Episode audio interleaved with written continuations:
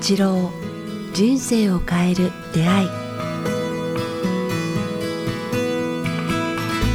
こんにちは早川洋平です。北川八郎人生を変える出会い。えー今日は第240回をお届けします、えー今日もポッドキャストと YouTube でお届けしています。北川先生よろしくお願いします。よろしくお願いします。さあ、えー前回に引き続き公開収録でお届けしていますが、えーさすがに公開収録ということでね、せっかくなので参加者の方と直接やり取りをということで、えー早速質問者の、えー方が、えー上がりましたので、えー質問者の方から、えーうん質問をいただきたいと思います。それでは質問者の方、よろしくお願いします。はい。よろしくお願いします。よろしくお願いします。竹内と言います。はい。あの、私3月に母が亡くなって、はいで。あの、今お、お墓探しをしてましてはい。で、あの、母はちょっとしもうほぼ、なんか宗教に振り回された人なところがありまして、あの、最終的にはもう、あの、何にもない人だった、宗教は何にもない人だったんですけど、なんでこう、あの、樹木葬みたいなものにしようかってことになったんですけど、はで、いろいろ見に行ったんですけど、なんかお墓は必要なものだっていうのはなんとなく分かってますし、大事なものだっていうのもよく分かるんですけど、やっぱりすごくお値段もしますし、そうですね。なんかこう、私もちょっとなんか宗教みたいなところが違うんじゃないかなって思うこともたくさんあったので、ええ。あの宗教っていう信じてるその根本にあるものと活動してるものの活動してることとなんかちょっと違うって思うことが日々多かったもんですから、うんうんお金すごい取りすぎとか、あなんかちょっと人をなんかノルマ的なものがあるとか、うん。ポイント制の宗教があるとか、あ そんなのがあるんですか？なんかちょっと変だなって思う。なんか、きっとみんな信じててすごくそれで、あの、救われてると思うんですけど、はい。えで、お墓も大事なことはわかるんですけえど、はい。そうですね。その北川先生がこういいなって思うお墓っていうか、私あの子供、あの里子はいるんですけど、本当の子供がいなくて、あの、お墓守る人はもうこれからいないんですね、はいはい私が死んだら。はい。はい。だからもうなんか、お墓ってこう残る人のものっていうあのイメージがあるんですけど、死ぬ人より残る人のためっていうそうそう私もそう私もなんかもううん何もし、そうですよね。そうです。何もしなくていいなぐらい思うんですけど、北川先生はもしお墓っていうか、あの、お亡くなりになった時どうされたりとかありますかいや、ないです。もう、あの、この肉体に未練はないです。終わったらね、まあ、次の世界に行くための準備はするけども、この肉体と私の魂は、まあ、今世限りだから。で、死んだ後はもう、この肉体とは関係ない。魂は別なとこに行くので、はい。ということは自分自身も悟っているので、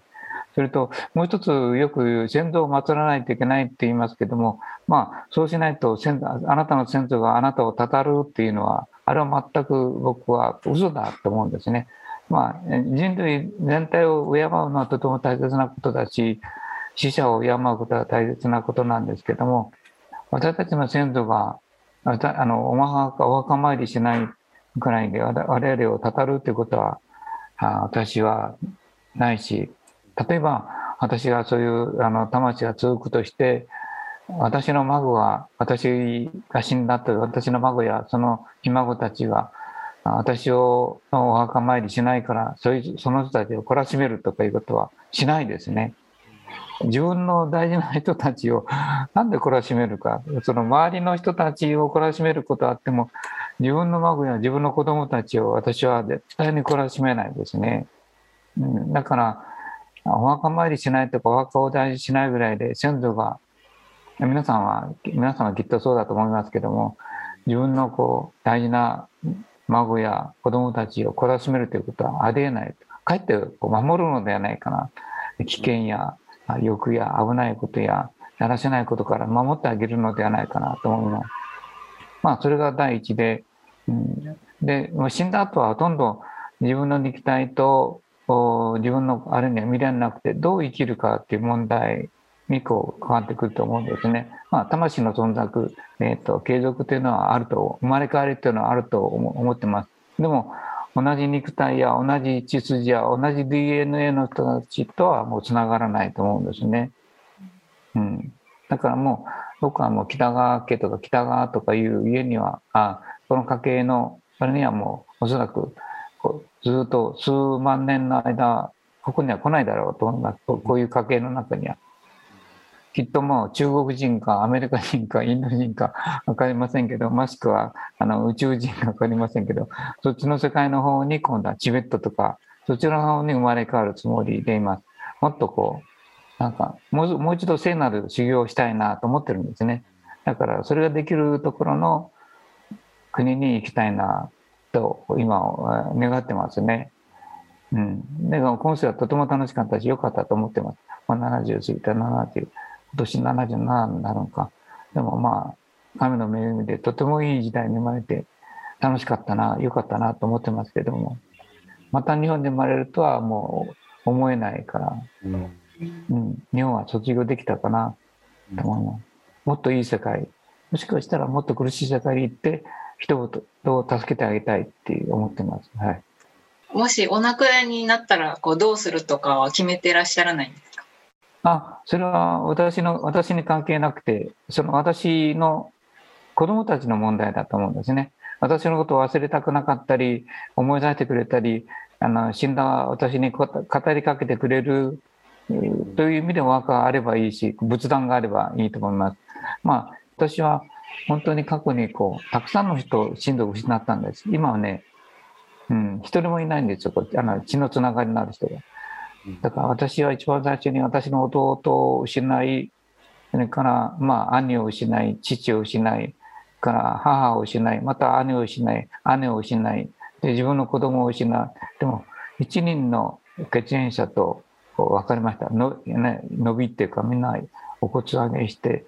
なんか、うん、辛いですね。あの、なんか、あの、焼くって言いますけど、すごい辛かった。今思い出しても辛いんですけども、もう7人の自分の親族、まあ、血のつながりある人を伸び、伸びの送り、やったんですけれども、魂のあれではつながってけれども、まあ、そういう人たちに会うとか思い出すためにお墓があったり、なんか仏壇があるのはありがたいですね。いつも自分の息子やと兄あの兄や母にあ「おはよう」とか「今日も元気だよ」とかこうかけられるそういうためにあの仏壇は作ってます。自分の都合ですね。私の向こうの都合ではないかもしれない。でもまあそういう呼びかけはこうやってますね。息子にも「なんかおはよう」とか言ったり、うん、お墓もそうですね。こうあの年に何回かお花持って行って捧げると自分が清められるからね。まあ、そういうふうにお墓を利用してますね。だからあっても決して悪くないし、うん、まあ、残ったものののためのお墓かなと思いますね。だからどんな、まあ、一番親しげに語り合えるその通路としてお墓をなんかその通路としてなんか空間として入り口としてお墓を作るのも決して悪くないと思いますけどね。まあ、形があると通じやすいかなっていうか。私は平凡な人間だからですね。まあ、お墓があった方が、あ父ちゃん、母ちゃんとか言いやすいんですね。姉兄ちゃん、お姉さんとか。うん、だから、そういうお墓に向かって語りかけたら、なんとなくそばに来てくれたような感じがするので、ありがたいなと思います。私もあの写真があればあ、そうですね。写真が、はい。1枚でいいですね。もう本当に親しい、なんか、あ気に入った写真1枚あれば、十分かなと思いますね。まあ、それぞれの考え方だけれども、先祖が私たちを痛めつけるということはありえないと思いますね。私も過去の孫孫たちを痛め、自分の大事な血筋の人たちを痛めつけることはしません。うんよその国の人が集めてきたらそちらを攻めに、こらとか言いますけれどもね。よろしいですか、竹内さん。はい、ありがとうございます。ありがとうございます。先生、でもそういう意味では、いわゆる今、まあ、竹内さんからもお話ありましたけど、なんかね、先生、もちろんまだまだもうお元気で、あのね、あの生きられると思いますけども、なんか、あんまりいわゆる今ね一般的な就活ってあのお人生を終える方の活動いろいろなんか遺言がとか遺産がとかなんかいろいろですけど先生はそういう意味でやっぱりさっきおっしゃったようにまずきちんとやっぱりそれこそ先週からのテーマともつながるかもしれないですけどきちんと生き生きて、えーきちんとこう、まあ、自然な最後を迎えてっていうなんかそこにフォーカスが基本でなんかいわゆるなんかい遺産がどうこう遺言がどうこうとかそういうのはあんまりかん考えないあ遺産はあります。なんか、あの、あ食べ過ぎた時に。あそっちですかすごい最近遺産がすごいんですね。あいいいいいいお後がよろしい感じですいません。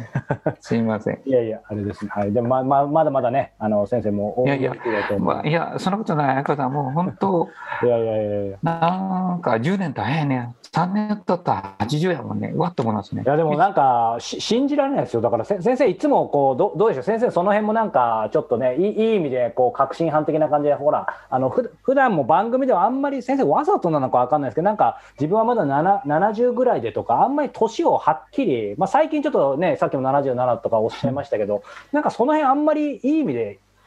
なんかこだわりないんですかね？なんかその辺が若さいや、いやあの、ずーっと忘れてました。自分が70超えてるってこと。本当にやっ、ぱりそうなんだ、ま、全く思わなかったですね。なんか、はいはいまだまだモテる男と思ってましたよ。いやまだ持ってますよ、ね、遺産もいやいやいやいや本当になんかこう、綺麗な人見たら、お綺麗な人がいるなとか、ついこの間まで振り返ってました。嫌な男、じいさんでしたね。やっと最近になって、おいや、70、90っていう、そんな年なんだと思うようになって、ああ、あと3年経ったら、80かって思うようになりましたね。あ、10年経ったらもう90だわ、もう、早くもういいかっていう。